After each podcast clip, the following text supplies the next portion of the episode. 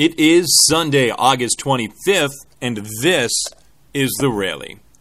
Hey everybody, Adam Giardino with you, and it's time for another episode of The Rally. Scranton-Wilkes-Barre fell yesterday to the Lehigh Valley Iron Pigs, but they got a good performance from big league rehabber Luke Voit. He was our pregame guest yesterday, so stay tuned later on in the podcast, and we will have a conversation with Luke coming at you. The first inning for Scranton-Wilkes-Barre started strong. They scored a run, and they did it only two pitches in. I mentioned Luke Voit had a good game yesterday, and it all began in the top of the first. Voit hammers one to left field. Looking back to the warning track, Wall leaping, trying to make the catch. Did he haul it in? No, he did not. Castillo can't rob Luke Voit, and we are underway with a solo home run.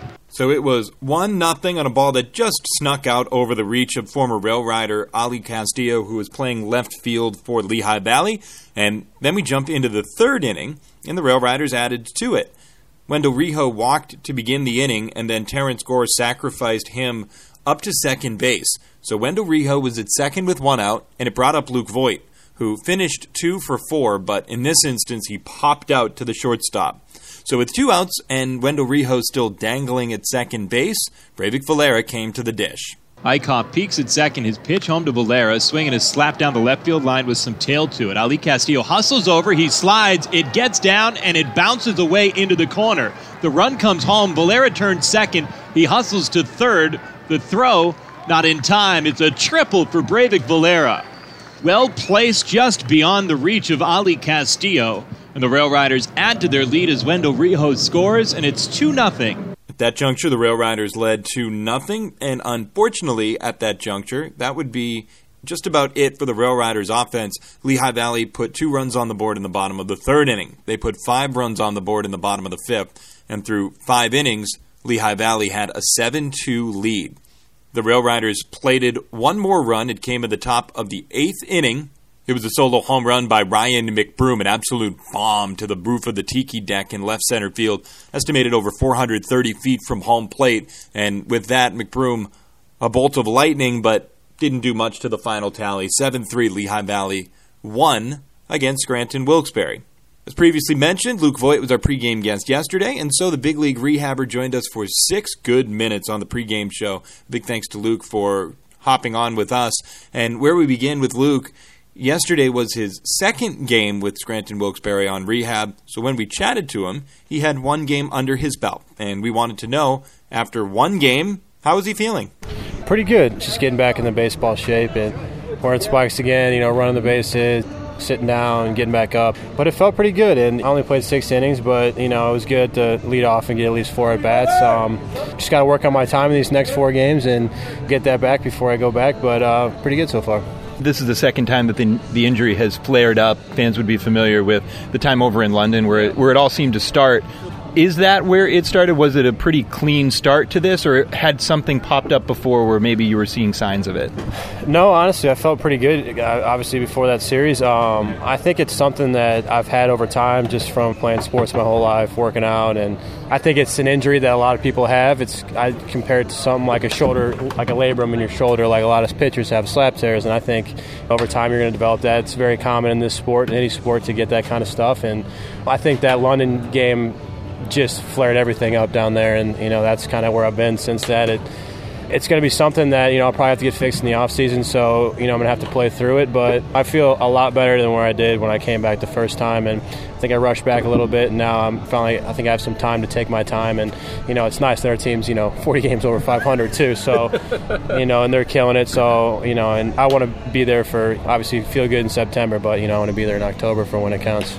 We're here with Luke Voit on the pregame show, and you're right, it is a luxury to be able to look forward and think, okay, playoffs are likely if you're the New York Yankees, yeah. Based on everything that went on last year with you being part of that. How exciting is it for you to, to look forward to something like that again? Oh, it's incredible. Like, I mean, when they really call it the concrete jungle, it's it's... it's pretty awesome, and you know to win that wild card game and get to you know taste the champagne after, it's it's pretty awesome, and I want to do that feeling again. Obviously we had a little bitter taste in our mouth losing to Boston, so you know our goal obviously is to win number twenty-eight, and you know we're going to do everything we can to get there, and it'll be pretty interesting see what all, all these guys are coming back too. You know we got Dylan and Sevy coming back, so we got a really good team, and hopefully we'll get G down the stretch too. So I'm excited, man. I just, you know, I want everyone to feel good going into October. Last year, you were traded from the Saint Louis Cardinals organization to the New York Yankees. If you can take us back, take yourself back, what was going through your mind on that day with now a full calendar year in the rearview mirror? Yeah, I mean, I was in Vegas playing the uh, triple A Mets at the time, and you don't, you know, when you're in the minors, you don't ever think you're going to get traded. And I think it was like three or four days right before the deadline, and that's when you're hearing all these names, you know, get thrown out, and and that's what was kind of cool about a lot of the guys in the Cardinals organizations from a coaching standpoint, is that they were always like, hey, even though you weren't the birds on the bat, I mean, you're playing for, you know, twenty-nine other teams, and you just got to remember that and go out there and grind, because there's always going to be people watching, and you know, you make a good impression, you could be in, you know, some type of trade. And for lucky enough for me, that was me, and I kind of just took the bull by the horns and just ran with it. And um, it was nice to finally get a chance to play every day, and I was kind of in that pitch hitter role, play against lefties, which is, you know, it's hard to do, and you could attest, a lot of guys would attest to that. So I had a good time with the Saint Louis, but you know, I'm I'm in a lot better place over here, and I uh, love wearing the pinstripes every day. And I think what's lost in all of this is obviously you were traded last year. You made your Yankees debut. But coming out of spring training, there were certainly thoughts that Greg Bird, you, you guys were in a, a position battle over at first base. So hindsight being what it is from that perspective, could you have imagined in the middle of that during spring training that your season would have taken you where it is? You know, I obviously I knew Greg was coming back, and he had a frustrating year, and, you know, he's just been super injury-prone, and it's kind of frustrating. I know that that foot thing's just been bothering him all years here, but we just made it a competition. We were friends about it. It wasn't, you know, I was wanting him to strike out or anything. I was I wanted him to have success and, you know, him feel good, and he did. We both had great spring trainings, and then, of course, again, he got hurt within the first week or two, and, you know, it just, you kind of feel bad for the guy because the guy hasn't had a healthy season since, you know, I think like two thousand fifteen. So I still got my chance, and, you know, I just wanted to keep doing where I, you know, left off, because there was a lot of people doubting me that I was, you know, I was just kind of a fluke here and guys are going to figure me out. But this is a game of adjustments, and you're going to have good and bad weeks, but you just got to mandate that, that heart rate and not have big ups and downs, kind of be steady Eddie. Um, that's kind of how it is. Just take the positives out of everything, and hopefully Greg will get a chance. And I just hope he gets healthy, because, you know, I know obviously going through this injury, um, and I've had surgery before in the past of I was in high school, but it's it's frustrating, especially when you have a chance to go to the postseason and do something special with your teammates, and it's hard being out there watching on the couch, which I could attest for like the last month. It stinks. Yeah. We're joined by Luke Voit here on the pregame show. I just learned from Billy Burns as he walked by that you, Billy, Joe Mantiply were all on the same Cape Cod League team, the Harwich Mariners. What was that summer like? Every guy I've ever talked to and asked about their summer on the Cape, it's always brought a smile to their face. So what was that summer like for you, being on a roster filled with future big leaguers? Yeah, that was that was probably one of the I, that was probably one of my favorite summers. You know, we won it that year too, which made it even funner. Um, like we were talking earlier, we had ten plus big leaguers on that team too, so it's cool seeing these guys again, because you never know if you're going to see them down the road, because we're from all over the country, and you just have, build a special relationship, and it's cool, you know, when you get up to the big leagues or even through the minor leagues, you're playing with those guys, and who would have thought, geez, I mean, eight years later that we're all on the same team, and uh, it's it's weird, man, but. Um, Cape Cod is for sure, and if you know, if any kid, if you ever have a chance to go up to that league, it's it's definitely something you'll remember, and you'll make friendships for the rest of your life. And there's nothing better than, you know, off days you get to go to the beach, and seventy-five up there every day, and people come to the games too, and there's a lot of big leaguers, and it's cool playing in front of thirty, forty scouts every night. And yeah, I had a blast, man. It, it was for sure one of the funnest summers. A big, big thanks to Luke for being our pregame guest yesterday, and thanks to you for making the rally part of your day today.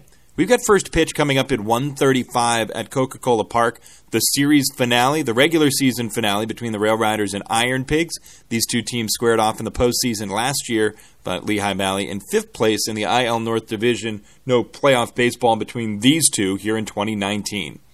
Join Adam, Marco, and me with pregame coverage beginning at twelve oh five before the twelve thirty-five first pitch on the Rail Riders Radio Network, the TuneIn Radio app, and on the M I L B First Pitch app as well. I'm Adam Giardino. Follow me on Twitter. I'm at Adam Giardino, G I A R D I N O. Thanks for listening, and we will talk to you later this afternoon.